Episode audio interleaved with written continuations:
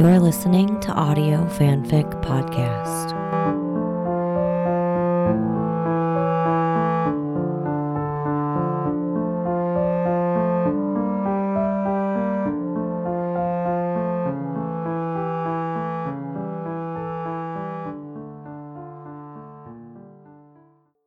Time on My Hands by Laura W. on fanfiction.net and Laurel Will on AO3. Part 4 Healing. He has never had so much time on his hands. My brother has come here to rest. I do not say that he has come home to rest. This colony world will never be home to him, and our people, though close to his heart, will never be the family he longs to go back to. This is the second time he has come here since Voyager returned. The first time, he brought with him a very young woman he claimed to love. But it was not love I saw between them. I saw great affection and deep respect, but not love. She was a very beautiful and intelligent woman, and very desirable to my brother. My children feared her. I feared Seven on my brother's behalf. I sensed that she was using him to try to find a part of herself the Borg took from her, and I sensed that he was using her to keep something of Voyager for himself, having lost so much already. I knew they would hurt each other. My brother and I did not speak of this. He would not have appreciated my intrusion.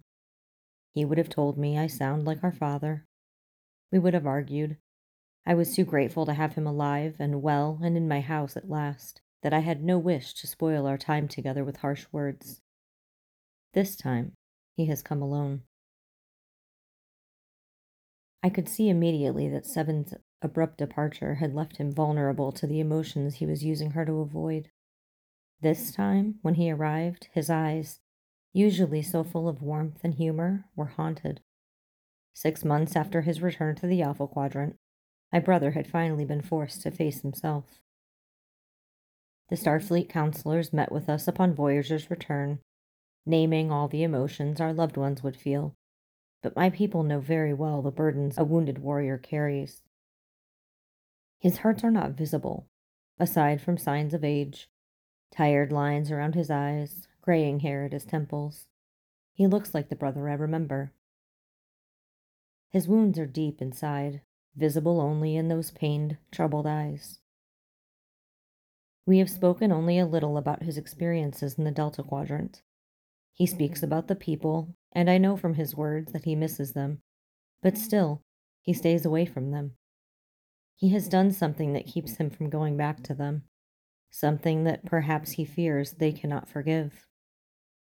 I think it is more likely that he cannot forgive himself. He has been here two weeks. Many of our people walk lightly around him, watchful for signs that the angry man they knew from the Maquis will suddenly return. I have no fear of this happening. The Delta Quadrant changed him, but I think that in time he will find a balance between the hard, distant man he became there and the gentle man he was before the Maquis. He will find the good in himself again and move forward. I sense this, I know this, because I have watched him with my son. Paka, my little mouse, is a jubilant and gentle boy. He is sensitive to the moods of those around him. When my brother was here with Seven, I sensed that Paka wanted to be with his uncle, but he was wary of her. It embarrassed Seven. It hurt my brother. This time, when he arrived, Paka toddled to him, slipped his arms around my brother's knees, and leaned his head against my brother's legs. I think my little mouse sensed my brother's hurt and responded in the only way he knew how just by being with him. They have been together ever since, every day. It is good for my brother to have someone accept him so unconditionally, someone who did not know him before the Maquis and Voyager. Paka never asks him how he is feeling, or if there is anything he can do to help. Paka only loves him. I think that this is what my brother needs more than anything someone who loves the man he is now, not the memory of the man he was before. This is why I allow Paka to spend so much time with him, even though I fear it will break my son's heart when Chakotay leaves. Paka is young. He will heal in time. My brother needs to heal now. He needs to heal so that when he goes to her, he will go with a clear mind and an open heart he keeps her image beside his hmm. bed. I know it very well now. I have watched my brother's eyes slip to it often as we talk in his room. I have stared at it myself when I have come in the night to watch him sleep. She watches over him too, this red headed woman with clear blue eyes and an ironic, crooked smile. I think he must turn her image to him when he lays himself down each night, so that hers is the last face he sees before he sleeps. I do not know what to think of this woman. I am grateful she brought him back to us. But she brought him back so broken he could not rest, and so bound he could not settle. She is not the woman I would choose for my brother, if I could choose. But his choice is already made. Words are important. Words have power to hurt or heal, to enrage or soothe. I have listened to the words my brother has used to describe Kathryn Janeway wise, brave, strong, compassionate, kind, intelligent, caring. All good words. But I have listened carefully to his silences too, and I hear clearly the meaning of the words he does not say. He does not say that she is beautiful, but she is. He does not say that she hurt him, but she did. He does not say that he loves her, but he does. Her image is the only thing he unpacked when he arrived here two weeks ago. He has not touched the cargo container he brought with him. I suspect he has not touched it since he packed it on Voyager six months ago. But this day, this day something has changed. It is late, past Paka's bedtime. I have come to my brother's room looking for them both. Paka sometimes sleeps in Chakotay's bed, so it would not surprise me to find him here. What I find instead makes me want to both laugh and cry because it is so strange and so wonderful. My brother is seated on the floor, leaning against his bed, his head is fallen back on the mattress, and he is snoring. His right hand is curled loosely on the akoonah. He has fallen asleep while on a vision quest. My little mouse is sprawled on his lap, his cheek resting on my brother's thigh, his round backside in the air. His slum is slipped from his mouth, and he is drooling on my brother's leg. The contents of my brother's now empty cargo container are strewn all over the floor around them in a chaos of rocks, shells, clothes, books, pads, and dozens of bizarre artifacts I cannot even begin to identify. Watching over everything, the mess, the man, the boy, is the image of Kathryn Janeway, that sardonic smile on her freckled face. I stare wide eyed at the objects around them. After seven years of traveling, these are the items my brother has chosen to keep.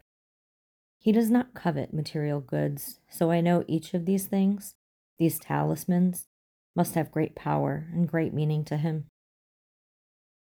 Each one must have a story, a story he must tell in order to heal properly. I am wondering how to ask him for these stories when I realize he is awake now and watching me with a sheepish grin that I have not seen in years. I raise my eyebrows and look pointedly at the mess on the floor. He shrugs. Paka helped me unpack, he whispers. I see that. He shifts uncomfortably on the floor. Do you want me to move him? Could you? My feet are asleep. I step over the mess, careful not to tread on anything, and pick my little mouse up from Chakotay's lap. Paka fusses for a moment when I lay him on my brother's bed. Chakotay grabs a shirt from the floor and drapes it over Paka. He sits on the edge of the bed and rubs my son's back until the boy settles again and goes back to sleep. I sit next to my brother, very close, We are both quiet for a moment, making sure Paka is asleep before we speak again. When I turn to him to ask about the objects on the floor, I find Chakotay staring at the image of Kathryn Janeway. I catch my breath at the regret in his eyes and the longing. I slip my hand into his. You will go to her? His hand tightens over mine. It is the first time we have spoken openly of his connection to her. Yes, he says softly. Soon? I ask. He shakes his head. I'm not ready, he says. I rest my head on his shoulder. Soon, I say. After a moment, I feel him nod. Soon, he says. I sit with him for many minutes, grateful for his nearness now, already regretting the distance to come. I knew I would not be able to keep him here, not when he so clearly belongs somewhere else. He turns and kisses the top of my head. Sorry about the mess, he says. I'll get it in the morning. It's all right, I say. What are all these things? I lean over and pick up a flimsy pair of old fashioned glasses. They are the oddest glasses I have ever seen, made of paper with a red lens and a green lens. What are these? He laughs softly. That's a long story. I look up at his beloved face, more peaceful now than it was before. Tell me. He smiles. How about I put the little warrior here to bed and you pick a few things out of the mess. We'll put on some tea, and I'll tell you their stories. We sit up for many more hours. He tells me stories that make me roar with laughter, and a few that make us both weep salty tears. When dawn breaks, we are both exhausted. It is more emotion than I have seen him express since before the Cardassians came. He is healing. Soon he will go, he has so much time on his hands now. I am grateful that he has chosen to spend this time with me.